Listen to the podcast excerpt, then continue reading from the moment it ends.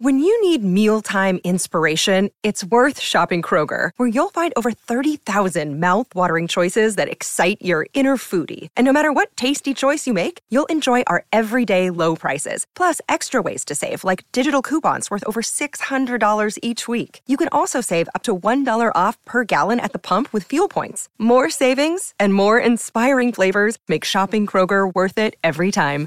Kroger, fresh for everyone. Fuel restrictions apply.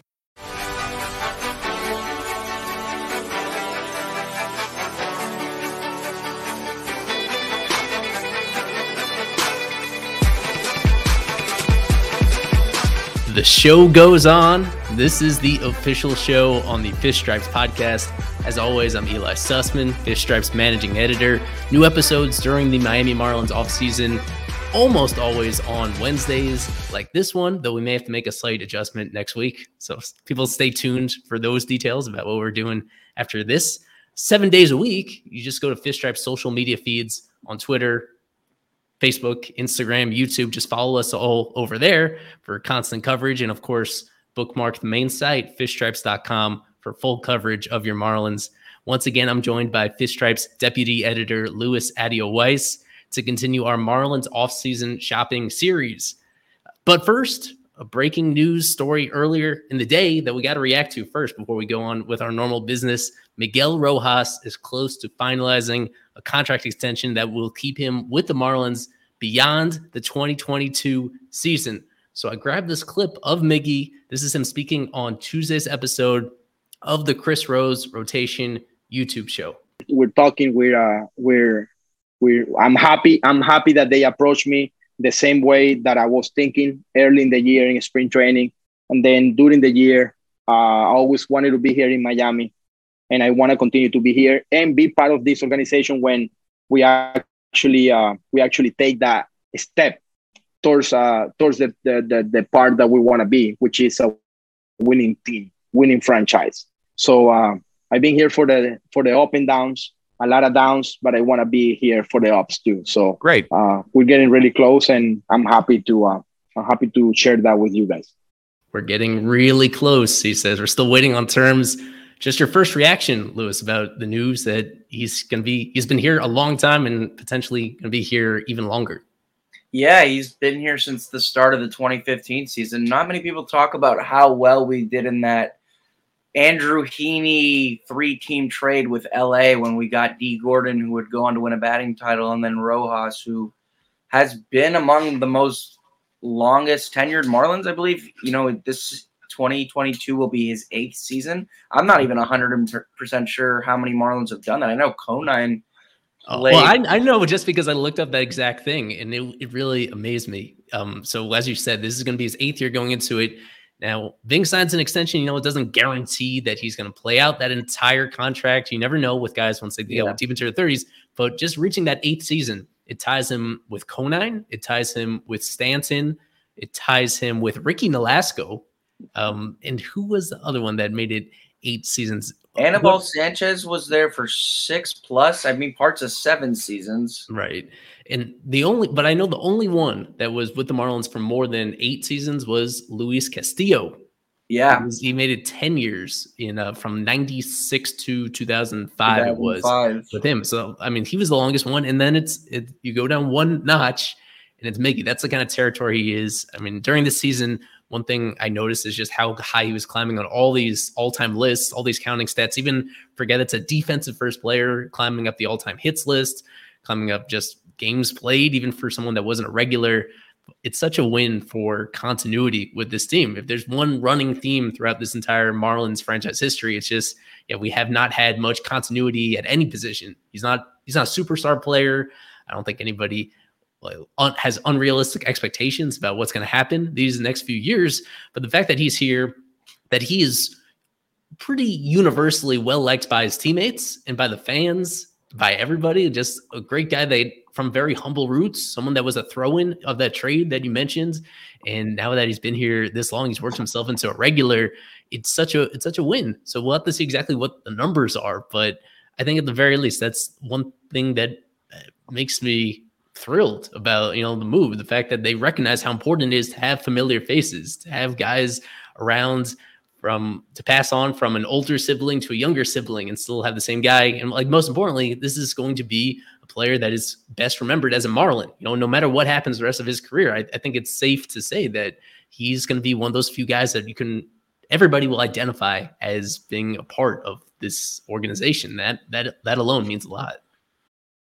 During the season, everybody we talked to about him, and even talking to him, it's just you know substantive answers about what a great teammate he is, the way that he can kind of assess the situation as a team, the way that Mattingly points to him at, at points as almost like another coach, the same way that they did with Sandy Leon to a lesser extent, but he's just you know like you said he's just widely respected and i think he's very underappreciated uh, around baseball circles obviously not in miami because he's one of the better players you know currently in this organization but yeah I, I i'm glad he's staying. You know i do i think he'll be the starting shortstop for the next you know four years? No we don't know the terms of the contract yet but there's no complaints i have with this. I mean he's you know he's one of my favorite people in baseball one of the nicest guys that you can talk to. He really makes your job as a reporter easy when you can ask him a question, get a substantive answer, and yeah, it's just an all around great ambassador for the sport. You just you kind of love to see guys like that get rewarded.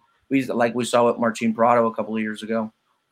Yeah, and you kind of mentioned it in there about his willingness to change positions, the uncertainty about exactly how long he'll stick at shortstop. He turns 33 right before spring training goes, and there's just not that many guys that play shortstop every single day once they get that deep into their careers. He's he's kind of on you can count with one hand the number of guys in baseball right now that are everyday shortstops at that age.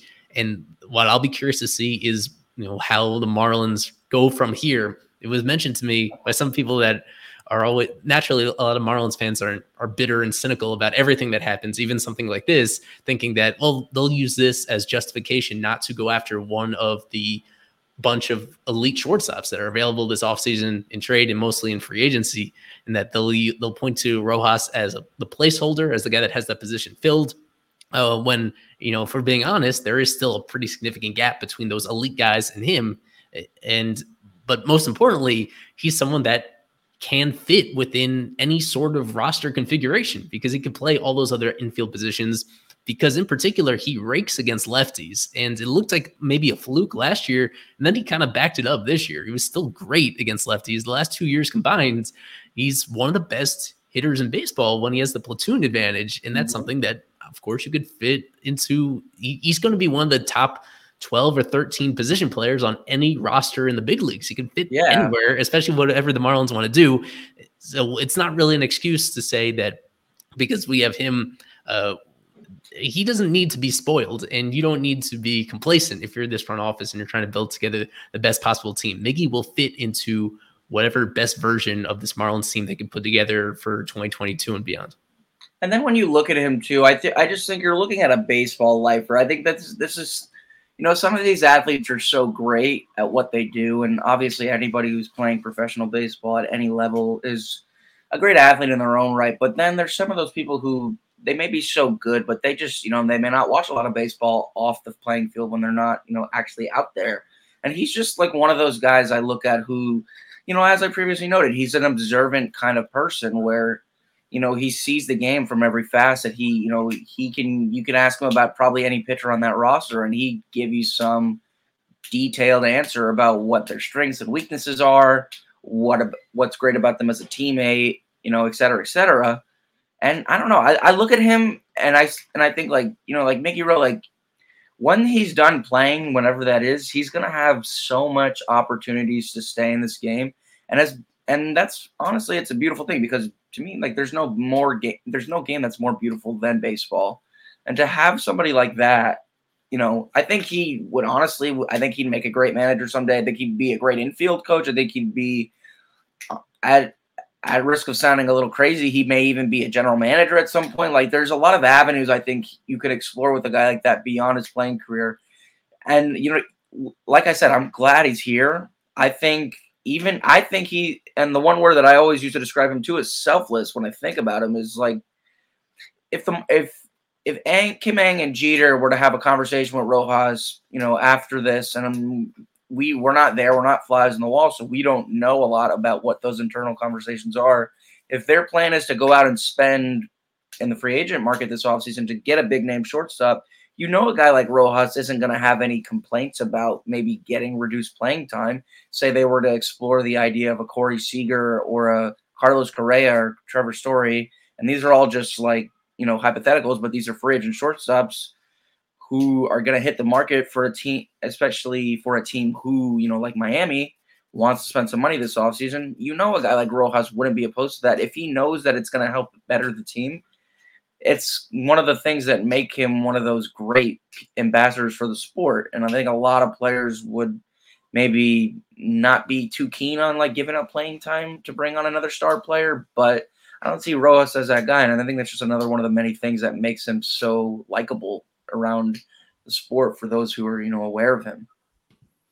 We'll get into some of those star shortstops, I guess, in a few weeks with how we yeah. have this schedule lined up for as I mentioned up top, and for people that listened to the show last week, this is part of a series on Marlins off-season shopping. We're going aisle by aisle, the way I have it set up in terms of ascending baseball reference wins above replacement from last season. We started last week.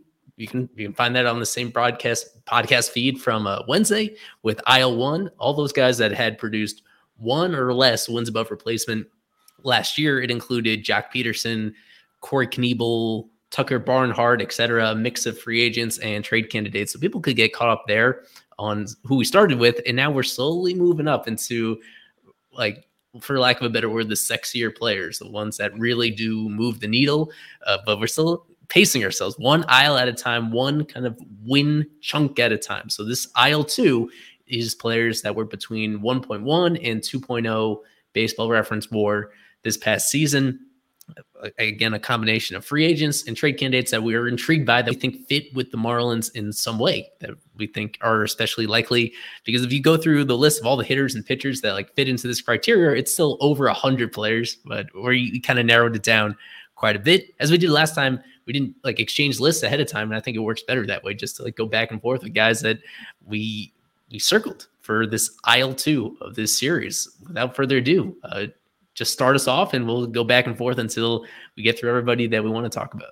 Yeah, so I'll start with starting pitching. And I know obviously anybody who's kind of been observant of this current rebuild knows that the Marlins have a plethora of starting pitching coming through the pipeline, and a lot of it has already arrived. And we've kind of seen like a lot of these guys like Braxton Garrett, you know, Edward Cabrera, Sixto in 2020 get their cups of coffee. But you know, I think the team still could benefit from having a veteran starter. And as you know, better than anybody, obviously, because you know you follow the team on a daily basis and are a keen, you know, fan of the sport itself. You can never have enough pitching, and we saw that too. I mean, as much starting pitching depth as the Marlins have within their realm of the minor league system, you know, there were still times where we had to use openers. We had, you know, we had to use bullpen games to kind of save our starters because they weren't really built up and throwing enough innings. Obviously, guys like Nick Neidert were giving us a lot of length out of the rotation. Um, but a name that I kind of stumbled upon, and he know that knows the NL East. He's from the East Coast. He's from New York. Steven Matz. I mean, odd pick, but he had a nice under the radar kind of season for Toronto, and a and a one hitter's ballpark, and eh, you know, obviously moving around from Rogers Center, Sahlen Field, and I believe they started their season in Dunedin um, at their spring training facility. But I mean, if you look at the numbers, I mean, win loss record, I don't put too much stock in. He went 14 and seven. I, again, I'm not that concerned about wins, but it tells me if you're winning 14 games, you know, you're pitching a decent amount of innings. And in an era where 200 inning pitchers are kind of like dinosaurs, and it's very seldom that you're going to see him, if not ever. You know, he threw 150 innings. The ERA was three three eight two. A very you know decent improvement over the last three years, where he was pitching to a nearly five ERA over a 411 inning stretch. I mean, that's you know it's concerning, but he fared relatively well in Toronto. The obviously some of the other peripherals were kind of like in line with his career. His WHIP was about 1.33. Uh, but again, you know, you're playing in Toronto, you're playing on AstroTurf. You know, a lot of ballpark factors. If you look at baseball references, park factors. Toronto is again, it's a hitter-friendly ballpark. It's and so are the other places where they played throughout the season. And he played in the American League East, where really there isn't much room for pitchers to do all that well because you're playing at Yankee Stadium, you're playing in Fenway, you know, Camden Yards, Tropicana. Like these are all ballparks that tend to play, you know, favorably to hitters. Maybe Tropicana isn't as much, but you know, a 382 ERA, 379 FIP in the American League East is not bad. It make you know you're among the better starters in that division if you can put up numbers like that. Well, I like what you mentioned about him moving homes during the year because what the Blue Jays did, and I looked up the splits. So we started the year what four games in Dunedin, and then three games, three home games that he pitched while they were in Buffalo, and then five games in Toronto. So he did not have a home. Like it was almost evenly split yeah. between those three venues over the course of the year. And I'm not exactly sure how to factor in that, but that is pretty wild. I think, yeah, I, I remember him really catching my attention early in the year just because um, yeah, he was coming off that terrible, that totally lost year in 2020, and it was complete bounce back. If you look at these guys, he does check the, uh, that um pattern where I am more um excited about players that if they were bad in 2020, if they were pitched, you know, much better than that the year before and the year after, um, I kind of lean towards almost throwing out 2020 entirely. And with him, you know, he has three out of four years that are almost carbon copies of each other in 2018, 2019, and 2021 yeah. if you just throw out the one in the middle. So that, that's a good find. But because of his relative youth being what 30 and hitting free agency and also because of the fact that he has you know that decent track record aside from the covid season i just worry i just wonder what his price is going to be i shouldn't say worry but i, I kind of wonder uh, you might be even selling him short i'm, I'm curious to see whether my first blush is I think he could do even better than that over the course of a, a multi-year deal. But that's, I mean, that's a good pick, of course, being in this range exactly. On um, yeah, I didn't even go with any conventional starters on my list. The closest one I went with is Colin McHugh, who was pitching for the Rays this past year. He's um, a much older guy. He's I actually liken him more to like the best possible version of Ross Detwiler that they yeah. got last year as someone that has a lot of starting experience. It's it's funny. It's split like right down the middle between his career starts and his career relief appearances. This season, he's coming off just a fantastic year with the Rays, where a 1.55 ERA, a 2.12 FIP. How often do you yeah. see a FIP in the low twos for a guy who he had 30 relief appearances. He had seven starts this past year. He finished games. He had a, a that's a stat you don't normally think about games finished, but he finished 11 games. He absolutely the peak of versatility for him. And he had a couple nice moments even in that brief postseason run for the Rays. One two pitch. Arroyo chases one in the dirt. Zunino picks it and throws down. Back to back Ks for Colin McHugh. I guess you could put him in the same way with Matt. You have to throw out 2020 literally because he opted out of 2020. Yeah, he was supposed to be with the Red, the Red Sox, that yeah. year. Yeah. And uh, so he opted out of that season as someone that had been in the league a while. I, I like the versatility. So he contributed a 1.9 war this past year. And he, I mean, he does have this 2018 season, not that far prior to that, which was almost similar across the board as a guy that he gets a lot of strikeouts. What's his strikeout rate year by year? I mean, he was up to 33% in 2018. This past year, he was at an even 30%. That's especially in the American League, that's still way above league mm-hmm. average in first career, way above league average, too. Um, I guess he may have crossed paths with Steven Matz at one point really early in his life because they're both in the Mets system uh, in the early 2010s but he's he's been around a long time. And like i said the versatility and all that because of his age i imagine that he would be a little bit cheaper than Matz maybe maybe he gets a two-year deal just because of how excellent he was this year. But that's probably you know the maximum length you're looking at. Uh, i'm i guess more so than you i'd say i'm really confident in them finally having like a lot of internal starting depth where i'm not sure if they need to really make a huge investment in any one uh, particular conventional starter. But most importantly, as the season goes along, almost inevitably there's going to be holes in that rotation. And this is a guy that has a pretty lengthy track record of being able to make that adjustment during the season whenever he's needed. So I guess he's like he's like a half step down on this this big board behind Matz, but he's he's one that I'm definitely circling.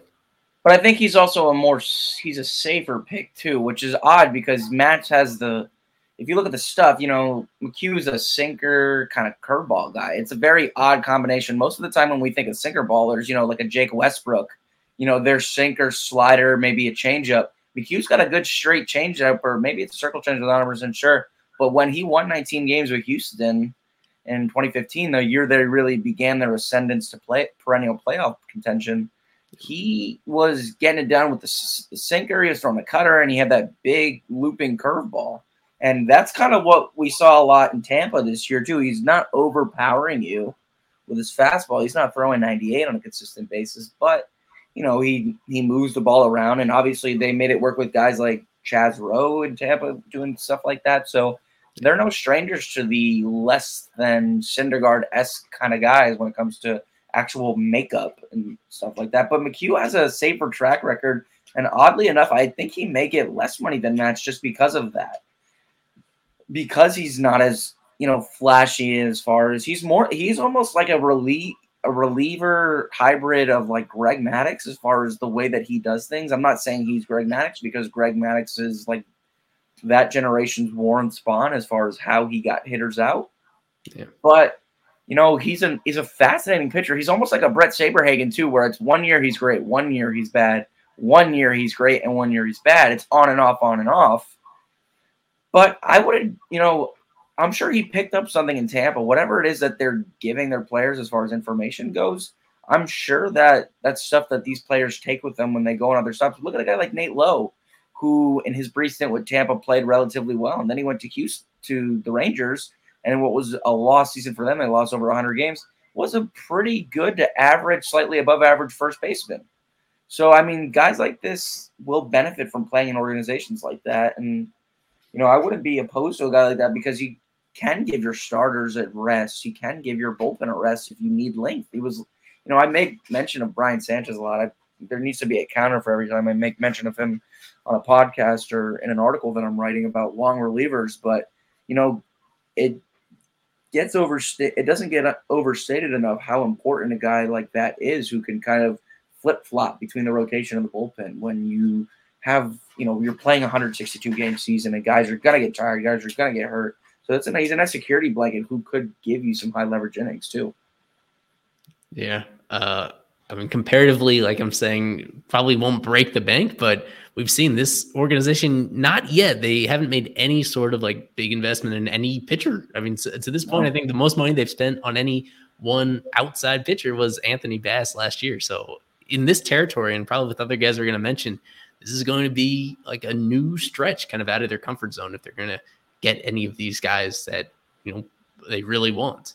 In this era, yeah, I mean, we did give Mark Buehrle four years and fifty-six million prior to the 2012 season, but in the Jeter, Sherman, now Ng era, yeah, we haven't really opened up the checkbook for starting pitching.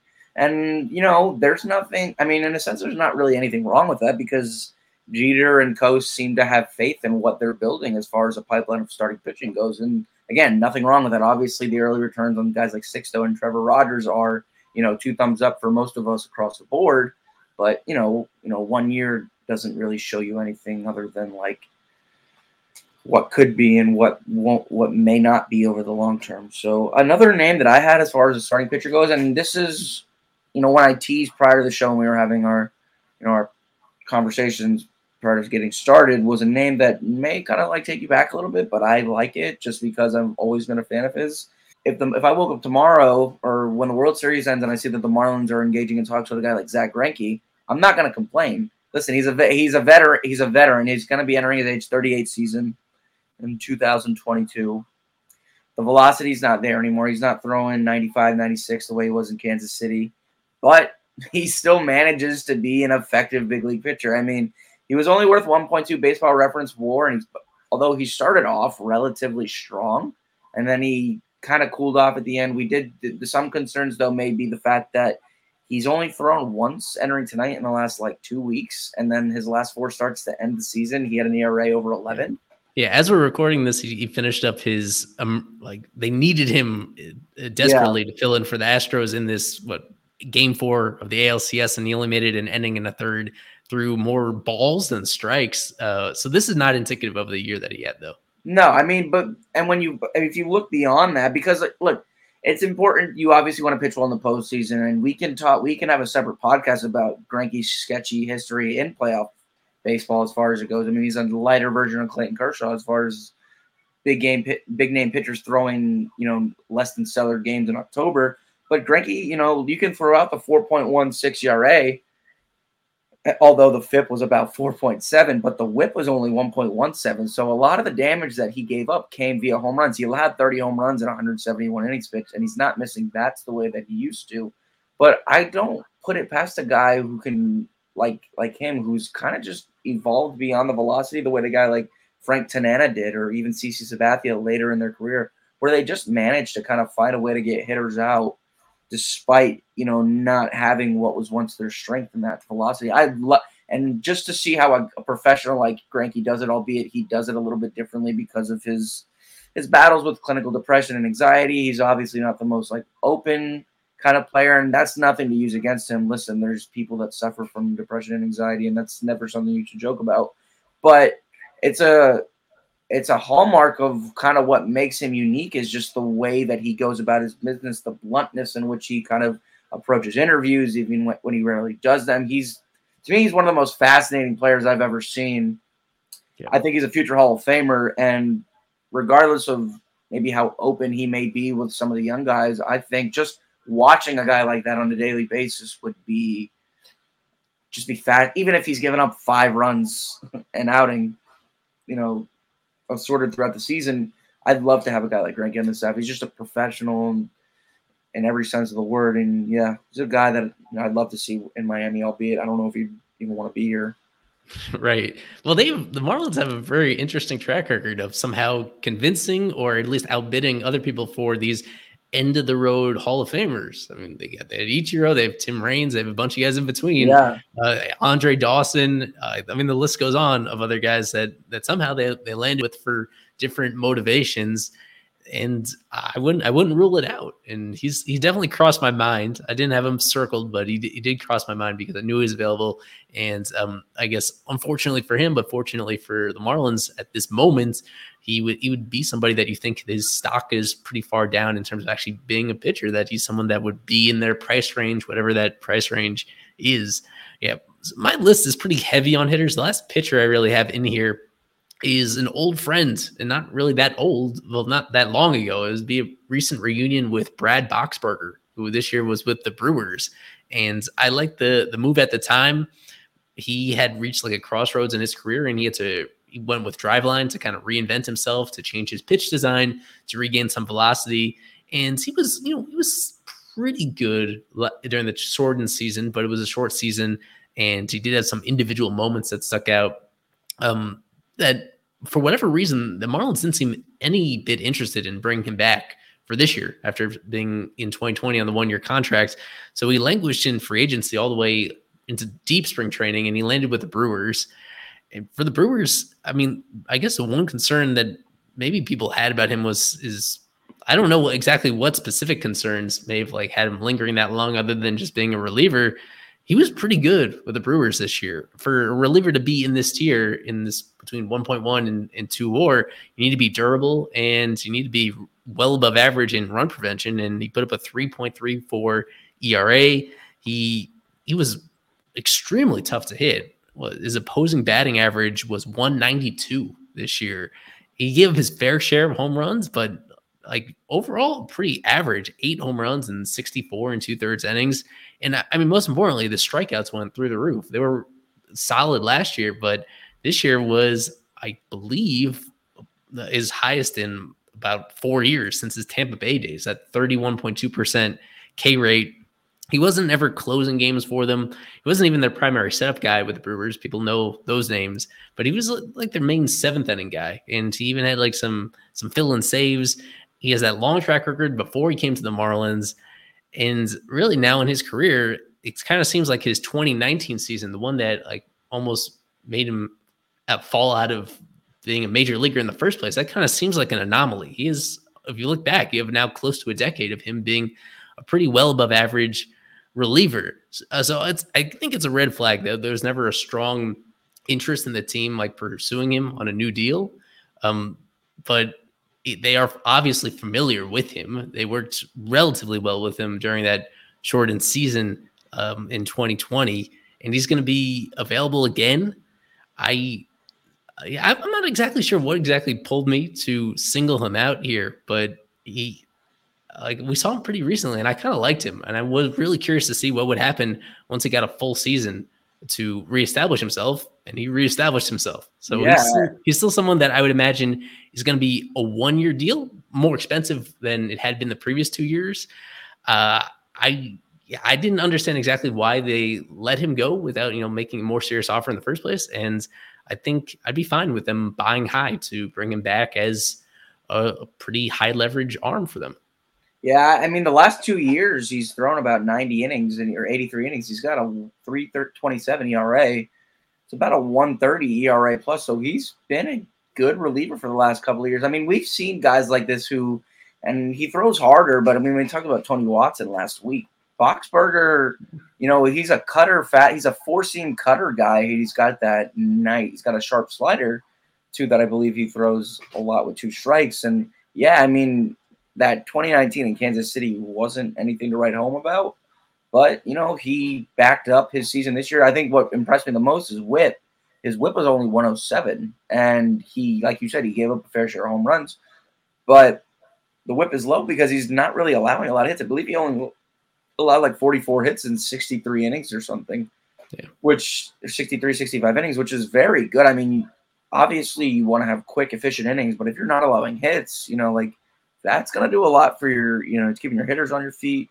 He's striking guys out. I believe he had over 11 strikeouts per nine this year. And yeah, I mean, we saw last year when the Marlins had a great season, though, like the the underlying metrics for a guy like Brandon Kintzler weren't as great as his yeah. ERA. It's, it's a different story than Kintzler. Kintzler was that one where yeah, you could kind of see the cliff coming, and with with Boxberger, you just didn't because the velocity fine. sustained itself, and he was throwing. We saw him in the division series. He was throwing 94, 96, getting big outs for them, and I think that's going to bode well for him. You know, it's funny. I was looking at him today too, and I'm thinking this guy's going to be you know, the way that they've kind of worked with pitchers the last year or so, the San Francisco Giants are probably going to be a team that I think will kind of bid for his services because they, even when Bruce Bochy was at the helm and they were winning those World Series in the early 2010s, he was the king of bullpens, whether he was working with a guy like, you know, Javier Lopez, he had the long, the reliever who pitched for the Rockies and he finished with them. I'm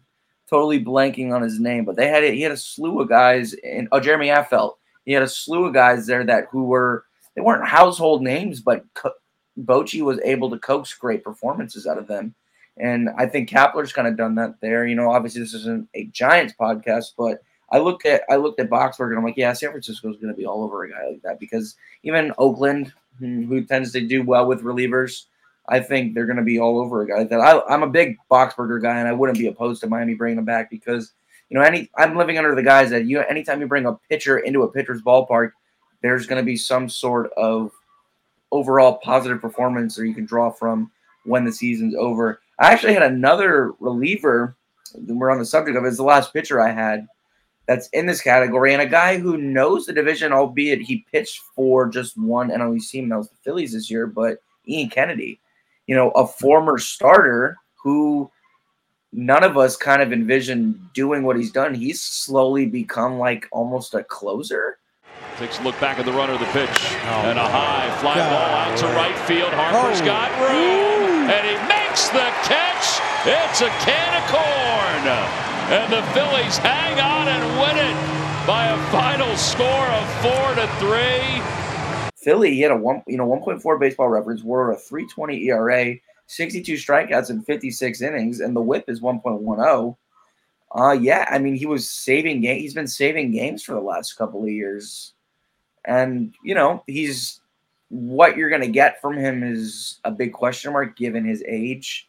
I believe he'll be 38 at the or 39 at the outset of the next season, but you know, Ian Kennedy, you can do a lot worse for bringing a guy like that on a veteran who's not going to cost much but looks like he still has something in the tank with obviously the fastball velocity. He's gone up a little bit since he's returned to the bullpen. I've kind of always liked him. He's not the best, you know, reliever in the world. He's kind of been like a slightly above average one, but you could do a lot worse than bringing a guy, bring on a guy like him. He's interesting because through a lot of his career, probably one of the biggest hangups about him was his vulnerability to home runs he's the type of guy that if you put him in loanDepot Park, then I mean that's one big weakness that to some extent gets neutralized. That he's if you he makes the same pitches and allows the same contact as a Marlin as he would with other teams, he's going to allow less home runs and more fly outs and be more successful. It's it's a difficult like line to cross. You know whether a guy um, is just bad in that category or whether just those extra few feet of distance that the ball doesn't travel in loanDepot Park makes a huge difference for someone that if you bring him in, he's pitching super high leverage innings. I think I got the wrong idea from him just from like following Philly's Twitter. Like there were a couple games I think that he really did shit the bed, but like overall, yeah. overall he was all right for them after he was, as you mentioned, he was pretty excellent for the Rangers. Uh, whatever other pitchers you got, we, we could probably run through them right now. Because, Those were uh, the those were the only three that I thought made any semblance of sense. Right. Um, I I looked at a guy like Jose Alvarez was a name that I thought made sense just to give us a, another lefty out of the bullpen because, and I thought you know, ever since he came up with Detroit back in I believe it was 2014 or 2015, I always thought you know he was not you know he he never had overpowering stuff, but he kind of got it done with like a low 90s fastball, and a good slider, and a good changeup and then we saw what he did for San Francisco this year, and he was arguably their best reliever. You know, he had an ERA below two, and he did it while making a million and a half dollars this year. There's a team option for 2022, so I'm pretty sure San Francisco is going to pick that up. But if in some case that they decline that, I'm kind of hoping that the Marlins would give him a call, give his agent a call, because, like I said, you know, he's got a track record of not being an amazing pitcher, but over the last couple of years has been one among the more under the radar relievers in the sport. So I mean that's a guy who can make sense should San Francisco decline that deal. But uh yeah, if you want, we can if you have any other pitchers, we can get into those or we can move on to position players because yeah, definitely got a lot of guys. Yeah, it's a good time to transition to the bats. That's what I think a lot of people tuned in to hear about how we're gonna address that. Just to, to reset, that's Louis Addeo Weiss, Ely Sussman for aisle two of Marlins all-season shopping players this past season that produced between 1.1 and 2 wins above replacement. Um, as we work our way up to the biggest fish, but we got some interesting names here. Um, oh I've, yeah, I've uh, so the one that uh, this is the one that has been in my head like since probably September has been Tommy Pham. Uh, yep, most recently, most recently the Padres. He's had a couple huge years in his career, once with the Cardinals and then with the Rays. And ever since the Rays traded him to San Diego, you know, there have been glimpses of the guy that we know, but for the most part, he actually he disappointed, I'd say, over the last couple of years with them. Um, and this past season got off to a pretty decent start, but then really faded down the stretch. And so the overall numbers aren't, aren't that great. That's why he's in this aisle too, because only 1.4 war from him. Uh, there's a lot we could say about him. What just sticks out the most is that he he walks. He walks a yeah. lot, and every single year uh, throughout his career, he, he walks and he combines walks with really good at like he's, he's, athleticism. He hits the ball hard and he still runs the bases really aggressively. And at the center of that is just the fact that he's patient enough to work deep counts and to get on base. And that's one thing that Marlins desperately need more guys that work deep counts, get on base. For anybody that doesn't know, he is an outfielder. He's he's deep enough into his 30s that you question how much he could really give you in center field, but he has played all three those outfield positions before. He could at least fake it in center field where the Marlins have a big void. Ground ball down the first baseline. It's a fair ball. Machado coming around from second to score. Heading to second with an RBI double goes Tommy Pham, and the Padres have a two run lead on top, seven to five. Tommy Pham got beat on that pitch. He got jammed, but he fights this one off down by the label, opposite way, just out of the reach of Muncy. He had some interesting comments, I believe, out there that made it pretty adamant that he wants to do a one year pillow contract to kind of reestablish himself. That can make sense. Or maybe he is softens on that stance and is willing to kind of accept more of a fourth outfielder, not surefire starter, a more malleable role. I think either way, uh, the Marlins should like look into that fit as much as possible because coming off the season he has, he should be in the price range and he does some things that they really desperately need. Yeah, he, him, and the next person that I'll mention are kind of similar, albeit the next person has a, a slightly bigger track record of sustained success. But I mean, he played a Pham played, I believe, it was 153, 155 games this year, And while the slug was below 400, like you said, he walks. He had a 340 on base. So he still finished with an OPS slightly north of 710 and, you know, 103 OPS plus. It's not, you know, you're not going to win any awards with that. But for a guy who may at worst be a fourth outfielder, you know, you can do a lot worse. He hit for, I mean, we've seen in the past that if you put him in the corner outfield spot, you put him in left field, he can. Uh, and he's shown at times in St. Louis and, and in Tampa Bay, he can play Gold Glove caliber defense in those corner outfield positions, and that's for a guy too who's playing with a surgically reconstructed eye. I don't know if you ever heard that story, but right. back in the yeah. minor leagues, he had a procedure because he's, I believe, he's legally blind in one of his eyes, if I'm not 100 percent mistaken. And you know, it's just almost like what we said with Greinke with a lot of the adversities that he had faced.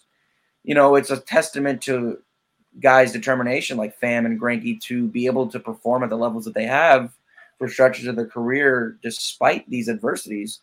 Yeah, I mean, I, I had him on my list too as a guy that I thought made sense for us. I thought if Garrett Cooper is just going to continue to get hurt, then you know we need somebody who can play right field, especially because I don't even think JJ Bleday is going to crack the big league roster at any point in 2022 unless he just comes out, you know, guns a blazing in 20, in the minor leagues because obviously there's concerns there.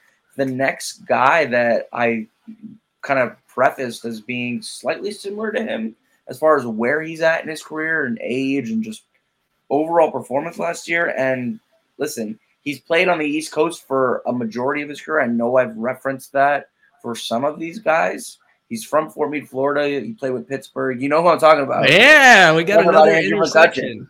Yeah, Andrew McCutchen. Go ahead. And this and it's literally the same thing with Tommy Pham, despite the fact that we've seen that while he was in Philadelphia, the defense is just never gonna resurge. He's kind of been one of those guys who was because of his athleticism was kind of touted as a good defender, but history has shown us you look at defensive run saved, you look at total zone. McCutchen's kind of been a below average defender for the majority of his career.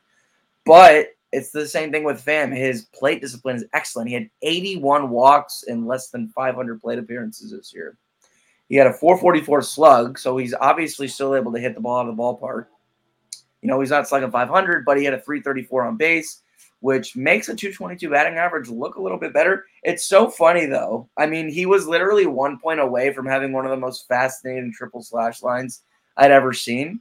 It, I, like the it, like the trifecta slash line. He hit 222, 334, and slug 444. If only his OBP was one point lower, that would have been a fascinating two, three, four kind of slash line. But that being said, like I wouldn't even expect a guy like that to play every day, but you know, if Andrew McCutchen's coming off the bench, that he's gonna he could draw a late walk for you, and he could have the potential to hit a big home run for you. And you know what? Like he didn't really equate the if you look at Fangraphs value to dollars as far as how they equate WAR to to uh, money. He didn't necessarily equal the 51 million that the Phillies gave him, but there's been you know, contracts of that length that have been a lot worse. And I thought he was among the better corner outfielders in baseball before he got hurt in LA in 2019 on that play when he was tagging up from first base. I I don't know. I mean, like I've always been a McCutchen fan. He's one of my favorite people in baseball. I think he's you know he's he's funny. He he hit 27 home runs last year. So I mean, like clearly he still has something in there if there's a DH in the National League, depending on what the CBA states, that would further make what he would do even more exciting. I, you know, he obviously he's played in he's played in New York, he's played in Pittsburgh, he's played in he's played in Philadelphia, so he knows the East Coast central part of the of the MLB. I I, lo- I love Andrew McCutchen. I mean, even if he's not playing every day, I still think he'd be an excellent addition to our team. Yeah, what I wrote down was a quiet 27 home runs. I did not realize yeah. that it was that high. It was the third highest home run total of his career for someone that has had an awesome long career, and for that MVP power to still very much be there. I, uh, as you referred to, just a plus plus plus human being and like ambassador for your team. He, he he does actually draw people to your organization for sure with that kind of personality that he has. The big question with him is whether he's actually available or not, because he does have a club option for next year that's 15 million or it's a $3 million buyout. And so I'm, I'm really curious as to whether the Phillies pick that up. They have a lot of big deals, which I think probably, I, if I had to guess, I'd say they turn it down, but maybe they work out a smaller deal if he really liked being there because I don't think the Marlins would pay him 15 million a year or anybody else, but maybe half of that at least. So it'll be really curious to be totally sure whether he's available or not fully, but I'm, I'm hoping so for sure. Yeah, fingers crossed. Yeah, let me go to. I'll stick with one more. Uh, hmm, I'll go to a trade candidate then. One that is, I guess, is primarily an outfielder as his career has gone on. Um, although he's played a lot of both, both infield and outfield, and it's another guy that I I'd really I'd circled him last offseason as someone that I thought made so much sense for the Marlins, and now he's definitely available, and, and we'll see whether they can match up. It would be Ian Happ of the Cubs. Oh, I thought you were going to go Ketel Marte because of where he fell. We'll get to him. We'll get to him. He was okay. I, yeah, we'll build up to him for sure. With Ian Happ, he he's been with the Cubs his entire career. He's he's one of the youngest guys that we're going to talk about. I think he's only going into his age 27 season, and he has two more years of club control left. We, we don't want to put too many trade candidates uh, on here just because we don't know exactly how available they are. But with him, he's on the Cubs, and the Cubs were very clear with the direction of the organization at the deadline last year. I think they'll make just about anybody available uh, for the right offer. And Happ got off to such a terrible start this year. Um, for the first third of the year almost where he was one of the worst hitters in baseball. He wasn't hitting and tapping into any of his power, and his power is kind of what got me really interested in him in the first place. He, he absolutely caught on fire right after the trade deadline when kind of by default they had to make him an everyday starter again. They didn't have anybody else to play with the Cubs after all their deadline moves.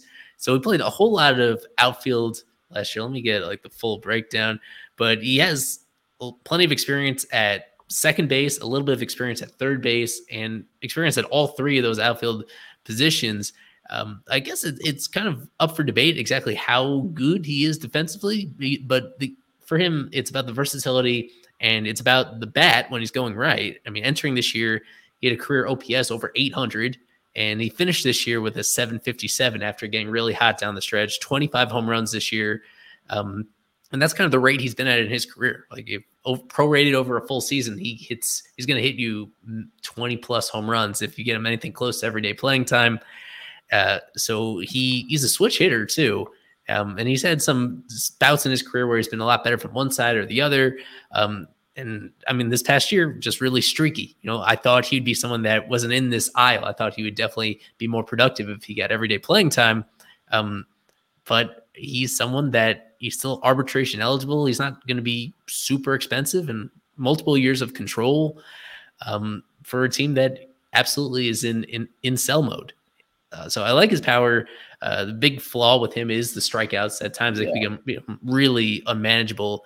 He has the versatility, and I mean, for a team that's just so desperate for bats, to get someone that even if you want to be really critical, he's an above average hitter. Every single year of his career, he's finished at least above above average in OPS plus, and that's a that's a pretty nice floor to have when you look at most of this roster and you just cross your fingers that some of these guys can be an average hitter. Uh, at the very least, he's going to give you something. Uh, so they send a couple young pitchers to the Cubs for him. Uh, I really I like the fit because it's so easy to fit a guy like that when he plays all those different positions. Yeah, he's a poor man's Chris Taylor and even poorer man's Ben Zobrist as far as you know, if if you get anything out of a guy who's made appearances at seven or six different positions over the course of his career, you know, um, excluding the one inning that he pitched, although he does have the a career zero ERA. So if we ever get in a pinch, we got somebody we could throw on the mound. He, you know, if you know if you're getting 20 home runs out of a guy who's going to make starts for you every outfield spot, he can play a little second base, a little infield, or a little third base. I know he played some shortstop in the minor leagues. He was listed on prospect list back in 2013, 2014 as a short as a second baseman, center fielder.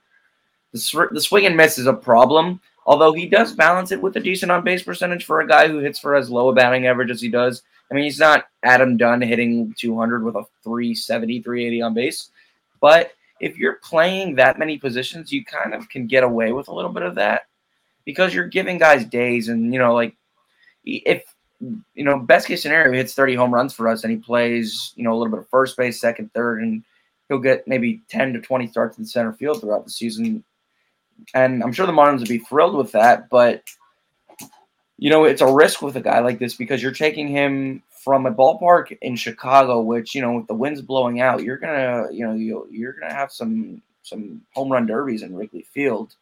Whereas if you bring him to Miami, where the roof's going to be closed most of the time, you know, you'll hit one to the warning track, and that'll mess with you mentally when you're not hitting as many home runs. Yeah. Or well, he did very memorably. He hit that first home run on opening day in 2018 against Ureña. Ureña to open yeah. the new era of Marlins baseball. I'll always remember that one.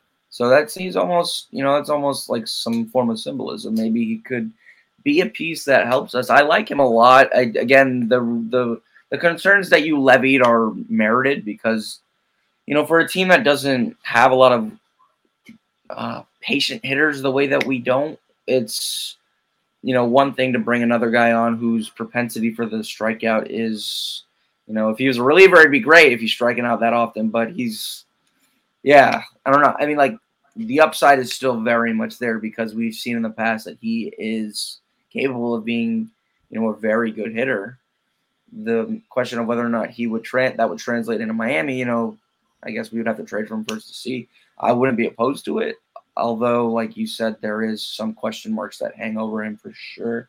Um, if you want to go for a guy that I think is going to put the ball in play a little bit more and meets that criterion of being able to, you know, wear a couple of different gloves throughout the season, how about a guy who knows, you know, the National League East? He knows Pittsburgh, Josh Harrison a former mm. teammate of Andrew McCutchen's, who over the last couple of years, he's been a slightly above average hitter again after a 2019, an abbreviated 2019 where Detroit, where, you know, they brought on him, guys like him and Jordy Mercer. And you're like, wow, like he's got nothing left. I believe he had like an OPS plus that year of 29.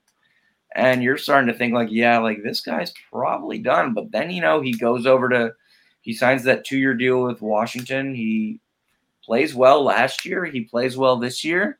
You know, we thought 2020 was a fluke for a lot of people, given the brevity of the season. And he, you know, finished this year with a 400 slug. He had a 741 OPS. And, you know, he's doing that while playing second base, shortstop. He can play the corner outfield spots. I believe he's got some time in center field. I know he's played third base at some points in his career. And for all intents and purposes, he's been average to slightly above average at times at a myriad of positions, which it's you know not surprising because he has a track record of success. We know he's a former All Star. I mean, he put up two two Baseball Reference WAR this year for a guy who wasn't always an everyday player, and you know we don't know. Jon Berti got hurt around June, July, and we didn't see him again for the rest of the season. So the Marlins don't really have that utility guy yeah, you'd want to maybe get a guy who has the propensity to hit home runs a little bit more, but Josh Harrison's not Omar Vizquel. You know, I think he's going to hit his fair share of home runs, maybe whether that's seven to 10, but that's seven to 10 home runs we wouldn't have gotten from a guy like Berti, whose power is almost non existent. I'm a big Josh Harrison guy. I like his flair. I like, you know, the ability for him to put the ball in play a little bit more than guys like Happ and and such. But yeah, I mean, you know, in a couple of weeks, I'll probably be talking about Chris Taylor because I think he's like our dream. He's our our white whale as far as position players beyond Castellanos that I'd love to see next year. But you know, Josh Harrison would be he's a great clubhouse guy, and then he would just be a great like accessory piece to what would be another great would just be a great team altogether. If he's even there too, it'd be even better. Yeah, we're really aligned well on this because I think not even including Ketel Marte officially, already three guys we've covered that were on both of our lists separately. Harrison was for me something I've mentioned on the last pod is just the importance in particular of having um, kind of four guys for three spots between second base, shortstop, and third base that you really like that can actually hit. And down the stretch with Oakland, his main two positions were second base and third base. You mentioned like he does play a lot of other positions, but he's probably an infielder for mm-hmm. Primarily moving forward. And I think if you want to talk about particular positions that I'd love for the team to fill this offseason, those would be the ones to make sure that you have a backup plan in case something goes haywire with Brian Anderson's rehab or in case uh, with Jazz and all the routine mistakes he made at second base this past year, if that continues for whatever reason, or if, as any young player, if he takes a step back, you want to have a solid insurance plan that is, um, among all other things, is a pretty reliable bat. He, has his limitations, but he has more often than not, he does hit well. And I think you trust, even you brought up Berti, and I think that's the perfect guy to bring up in relation to him.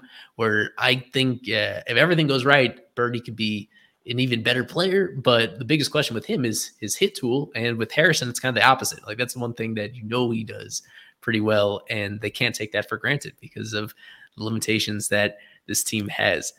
Uh, uh, another utility guy I wanted to stick in here, kind of as an homage to somebody else at Fish Stripes, our intern Kevin Baral. He's been, for whatever reason, he has been uh, mentioning repeatedly that the Marlins should go after Leury Garcia of the White Sox, who's been with the White Sox for a bunch of years now, produced 2 2.0 baseball reference war this past year. So one of his better years. And he early in his career, I kind of need to include myself in this, where I think early in his career, he was so bad offensively that a lot of people wrote him off. But if you look at the last four years, every single year, the last five years, every year he hits 270, 271, 279, 271, 267. And some years it's a really hollow 270, but other years it's it's a little bit better than that. So he his, his bat has come along a long way.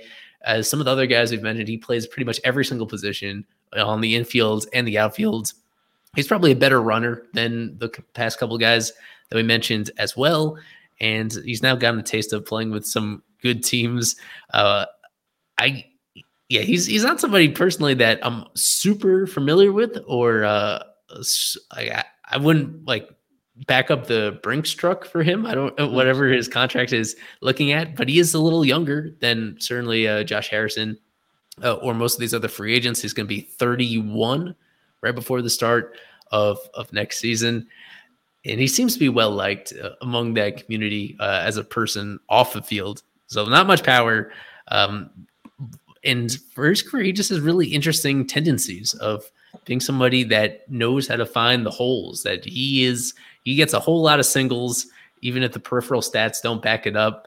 He, he's pesky. He's he's versatile. Um, but I wanted to mention him just because of, of Kevin, our our intern, who who really loves yeah. him. I wanted to throw his name out there as, as somebody that fits in this general mold. He's coming off a, a pretty good year, and um, I guess if you go down the list, he, he's somebody that they should at least take a close look at and, and see whether or not this is sustainable.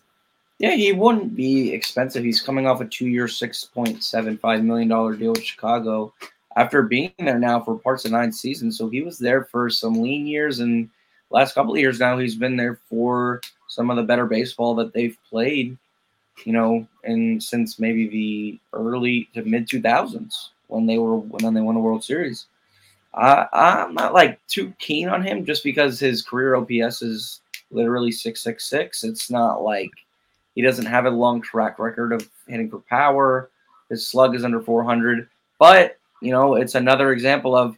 I mean, I personally I think he's like if we're going on this list of utility guys that have a stronger hit tool, you know, you're looking at maybe a hierarchy of of a guy like Taylor, and then you're looking at a guy like you know, Happ, and then you're looking at a guy like Josh Harrison. You could flip flop Harrison and Happ, and then below you're looking at a guy like Leury Garcia. So if all those guys were to get jobs before, and we still see Leury Garcia's on the free agent market, then I think maybe you give him a call because yeah, he he's one of those rare types who, like Ketel Marte, can possess the ability to play center field. He can play shortstop. He can. He's played essentially every position. He's even pitched a couple of times for the White Sox. Although, like, what does that mean nowadays?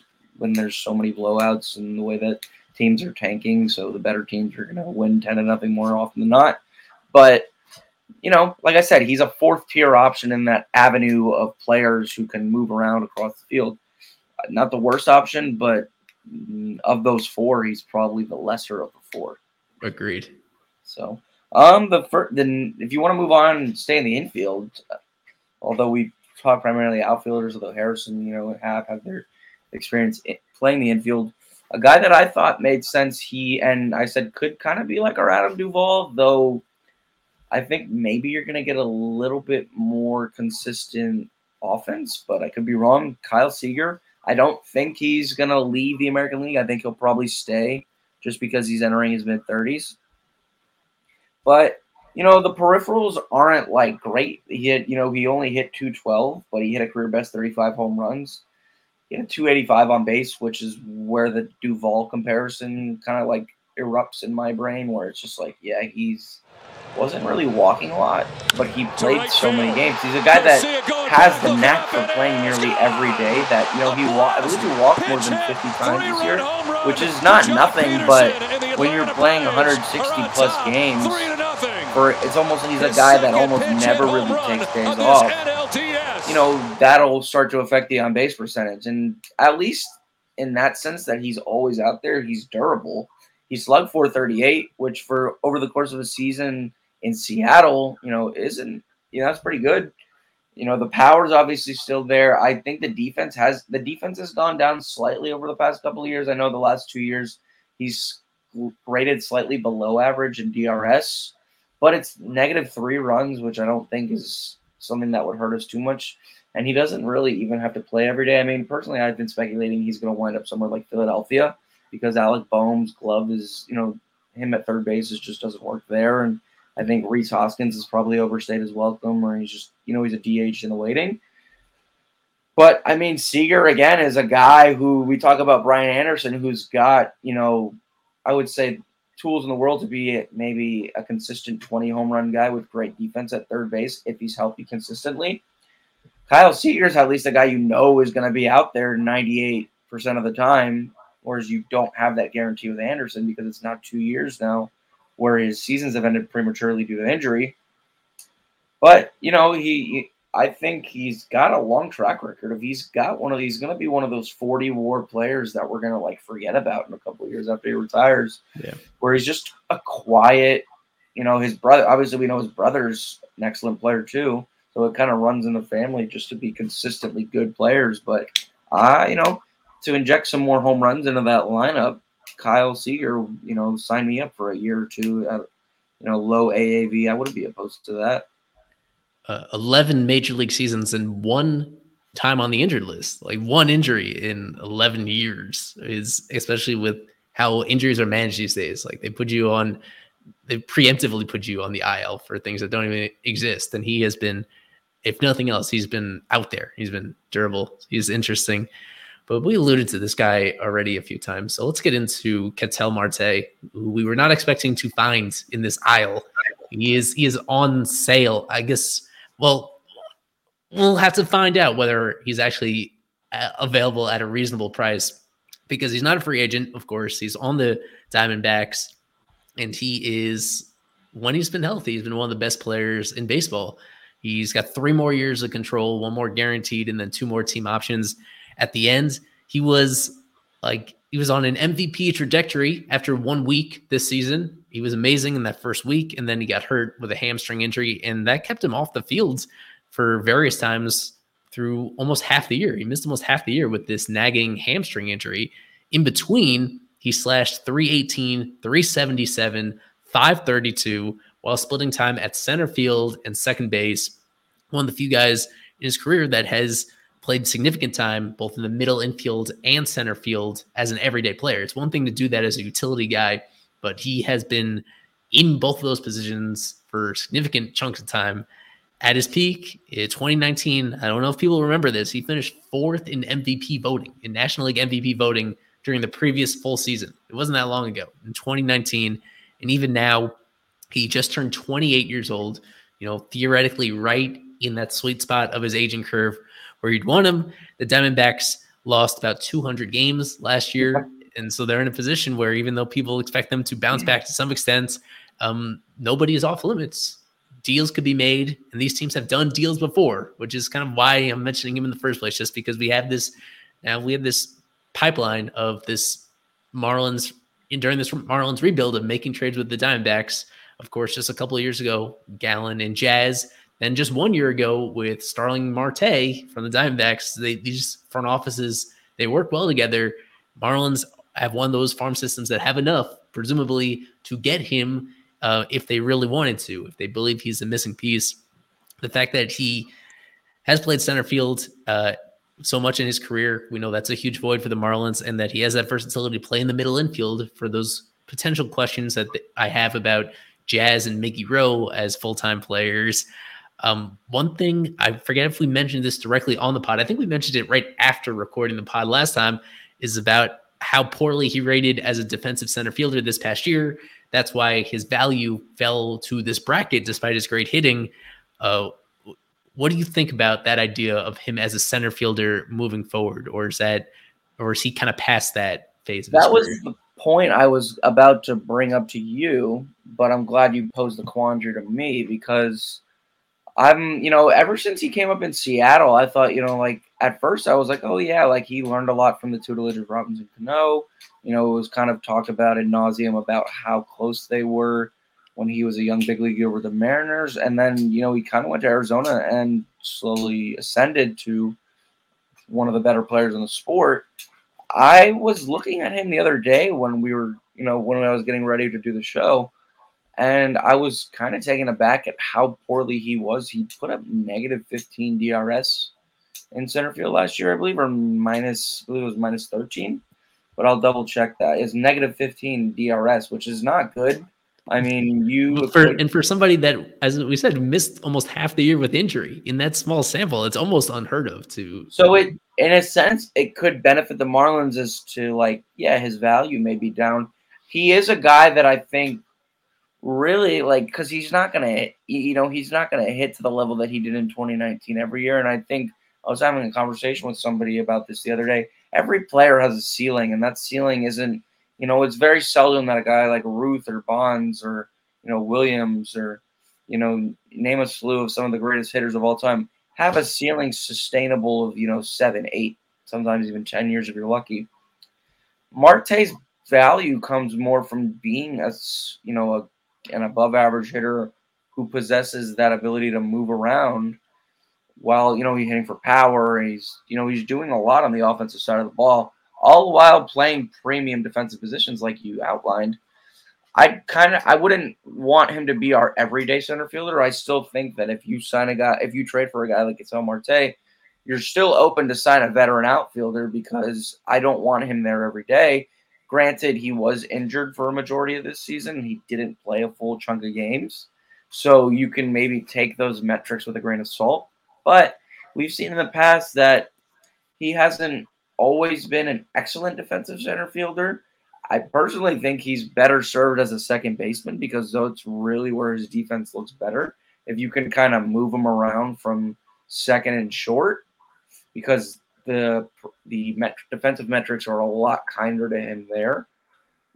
But I don't know. I mean, like it's it's such an alluring thing because his offense, we've seen it, and even in the small sample size of the postseason, which is obviously a place most Marlin fans would like to see us, he he hits, and the bat is the most attractive thing about him. I mean, for a middle infielder, center fielder type, he's got a career isolated power of 169, which isn't that great. I mean, the league average since he's been in the league is 166, but it's better than league average, and he does that while not striking out a lot. He's got a career 14.9% K rate. You know, he's got decent power for a guy who plays a lot of second base. But then again, it's just like, you know, Jazz Chisholm didn't exactly, he didn't disappoint fully, but he left a lot to be desired in the way of approach as far as how he kind of handled his at bats as the season went on.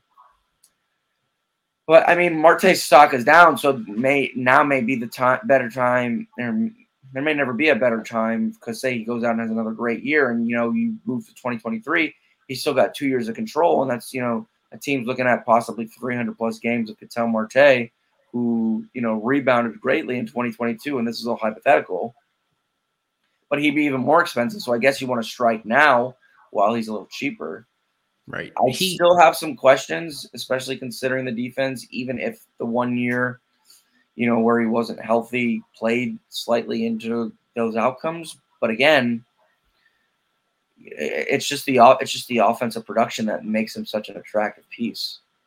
Yeah.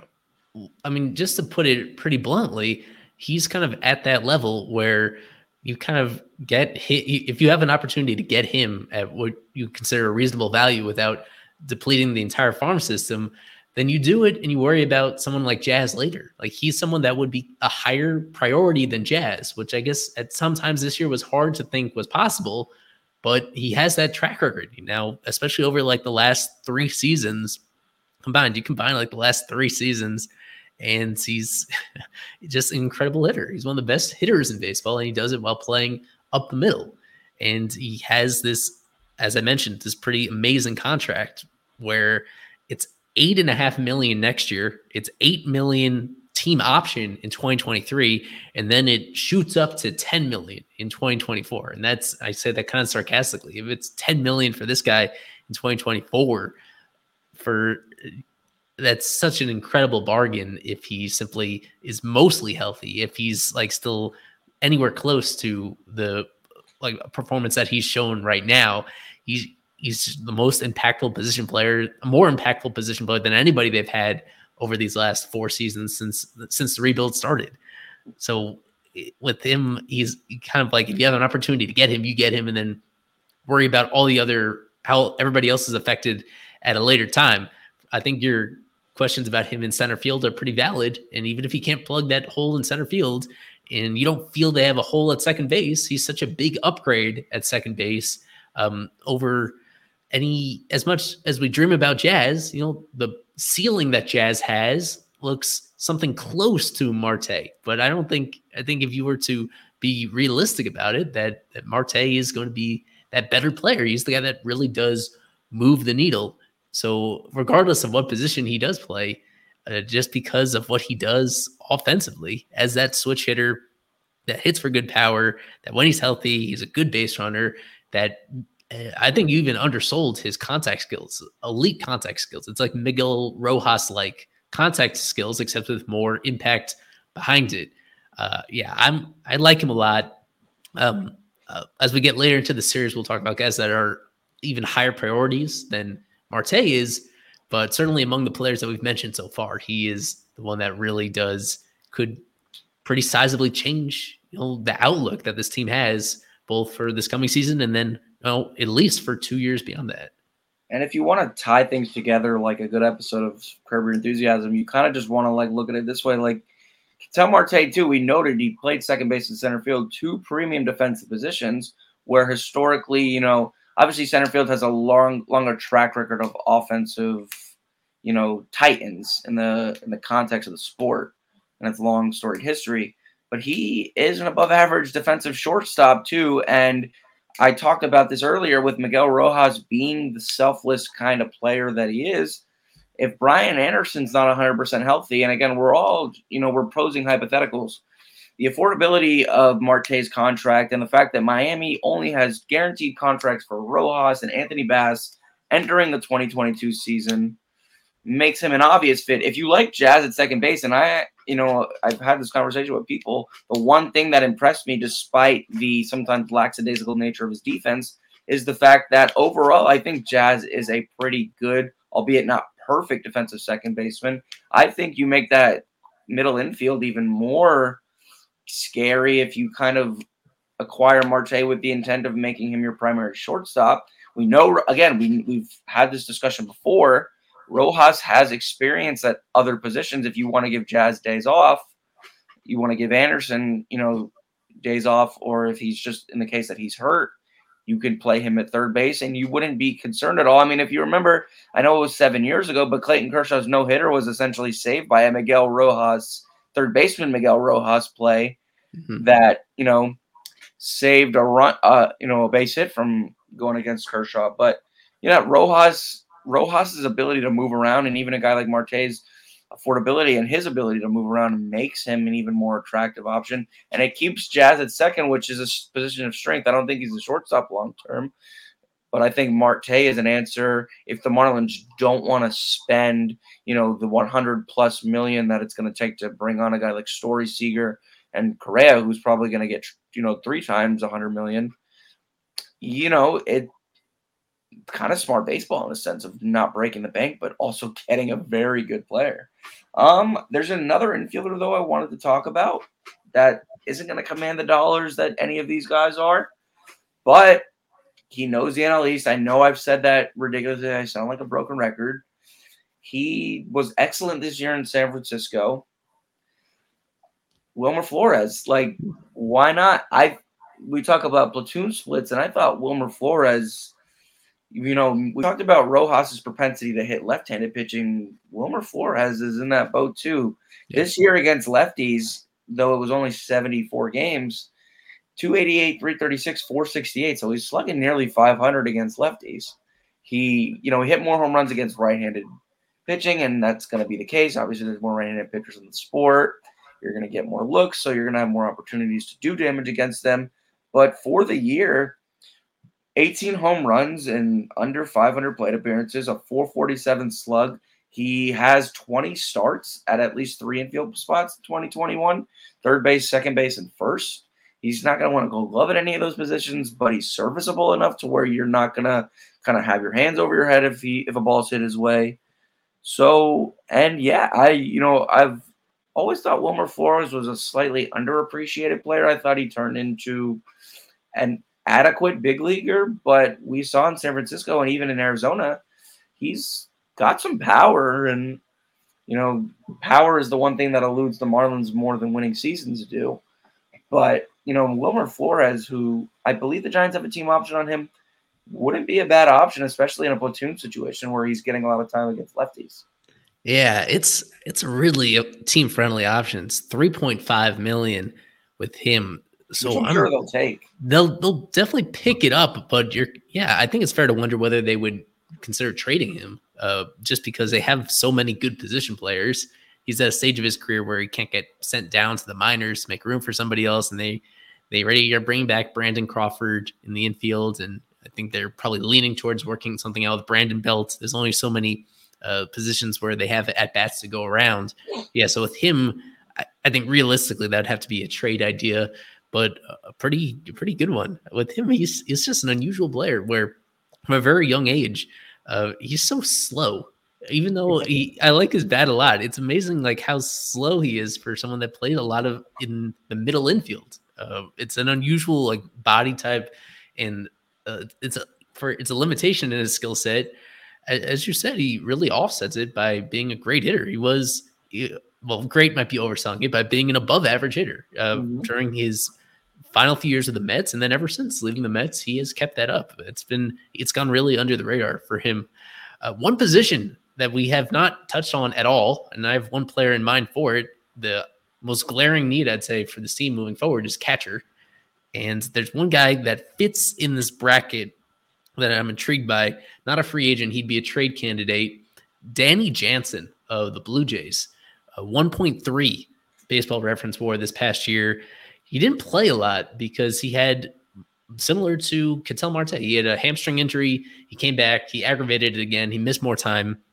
Very quietly, he got off to a terrible start to the year. And then once he came back for the first time from that injury from early July onward, he was like the best hitting catcher in baseball. It was a really small sample because of he re-aggravated it again. So it's only like 28 games during the second half of the year where he was awesome when he was in the lineup.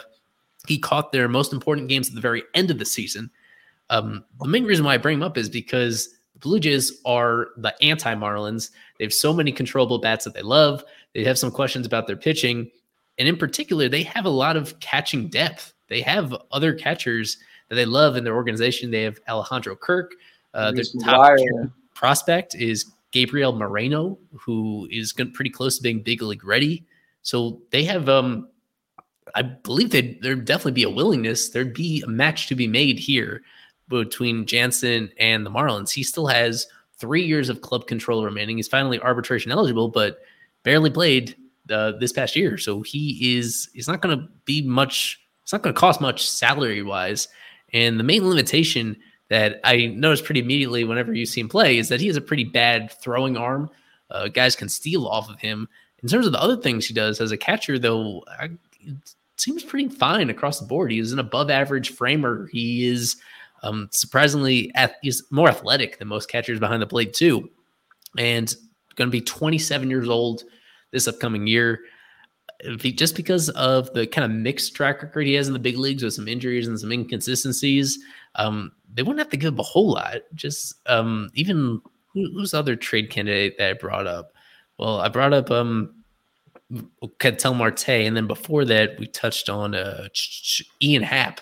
But I think that his his trade value might not even be that high, just because he, he does have that shaky track record somewhat, but um, what he showed this year kind of seems legit. You know, when he was actually healthy, he seems like at we just know how low the bar is to clear for Marlins catchers to actually like, be worth having on your roster, and he seems to clear that pretty easily.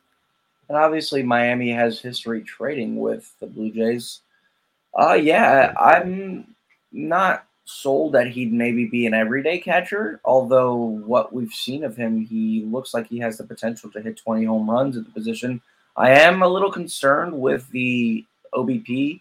Although, like, how much stock can you really put into a guy who's only for a catcher? Like, if you because we gauge full seasons for them a lot differently than we do other players. Only really has like one full season of games, and that was 2019, where he caught where he played 107 games, and he was an above average. He was a slightly below average hitter that year, but when he came up in 2018, he hit. And yeah, I mean, like the bat plays in a sense, though the numbers don't fully illustrate that. But he, you know, he's 78 walks, 171 strikeouts. You know, he's got power, which I think is something that you look for at the catching position. He's almost like, you know, in a sense, like a Miguel Olivo, in the fact that for a catcher, while not while he's slightly more athletic than Olivo, you know, he possesses the ability to, you know, run into a couple of you know balls during the season his fair share of home runs. He definitely came on at the end, though. I think at worst, I mean, you noted the bar isn't that high for catching right now, just given how bad, you know, the Marlins performed at that position offensively last year. You know, but, one thing I just noticed about him for the first time is he has this crazy low batting average on balls in play throughout his career. He has a 230 career BABIP. It's like Max Kepler. yeah, so I that's something that I actually have to dive in a little bit further about whether um, that's that's curable or, or if there's some some tendency that he has that makes him super easy to defend. As long if that normalizes, you know, even halfway, then it really changes how he would perform. You know, the re- results that he would have. Um, for the time being, there is a pretty big disparity. If you look at all his stats, his his actual output and his expected output, there's that pretty big disparity there. Um, he certainly he's not on the top, of course, of like my catching wish list, but he did fall in between this this range of values, and is a guy that seems to have more ability than his results to this point. Those are the kind of guys that Marlins should definitely look into buying low on if they can. Yeah, I mean he's I mean he you could do a lot worse than Alex Jackson, so as I mean, as as well as a guy like Sandy Alcantara pitched with guys like Alex Jackson behind the dish and you know the likes of Sandy Leon, they don't provide anything in the way of offense. So at some point, if you're going to want to be a playoff contender, you're going to want to have to produce even at a position that has been beyond like Charles Johnson and JT Realmuto, a position of offensive utility. And you know what? Like even some of the percent, like you said that about Jansen, athletically, he, you know, he's in the 65th percentile in sprint speed. So you would want a lot of that low BABIP to really balance out. Normally, I wouldn't look at BABIP for catchers just because they generally tend to be among the slower, you know, non-pitchers on your roster. And you know, it's very seldom. The only way that most catchers are going to beat out ground balls is one, your name's either JT Realmuto, or the infielder bobbles the ball and you just kind of get there before they can recover and make the throw to first base. But for a guy who's not just an above average runner, but among the faster catchers in the sport, though, you know, he has no stolen bases to show for that, but you can kind of chalk a lot of that down to analytics.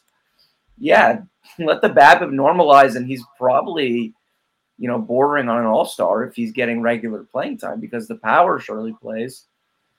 So um, I had one more guy I wanted to mention. I don't think he's going to go there, but we've long speculated about whether or not he would make sense just because of the ties to South Florida. And I'm sure I'm going to get destroyed in the comment section on Twitter for tomorrow for the slew of times that I've mentioned locality and proximity in context of players that I think would make sense. But I'm just going to do it anyway. Look, we got Lewin Diaz at first base. And he, and I put a note on Twitter the other day, he led all first basemen tied with Paul Goldschmidt in defensive runs saved, despite having played nearly 1,500 less innings at the position this year. So we've got a future gold glover. What about a guy who has won gold gloves and has hit and still can kind of get it done offensively too? I mean, are we going to give Anthony Rizzo a call? I don't know. But he's always fascinating me because when he first came up with the Padres after coming over in that Adrian Gonzalez trade, you know, he struck out 31% of the time. And they're like, oh my God, like, what did we trade for? Like, we got rid of a franchise first baseman. And we got this guy who just swings out of his shoes a lot of the time. And then he goes to the Cubs. And it's almost this long track record of diminishing strikeout rates and good on base percentage and good defense and power. And he has a World Series ring to show for it. He's got a couple of gold gloves to show for it. He's got over 250 home runs. Even last year, when he wasn't, you know, peak Anthony Rizzo, he still put together a seven set 88 or 784 OPS.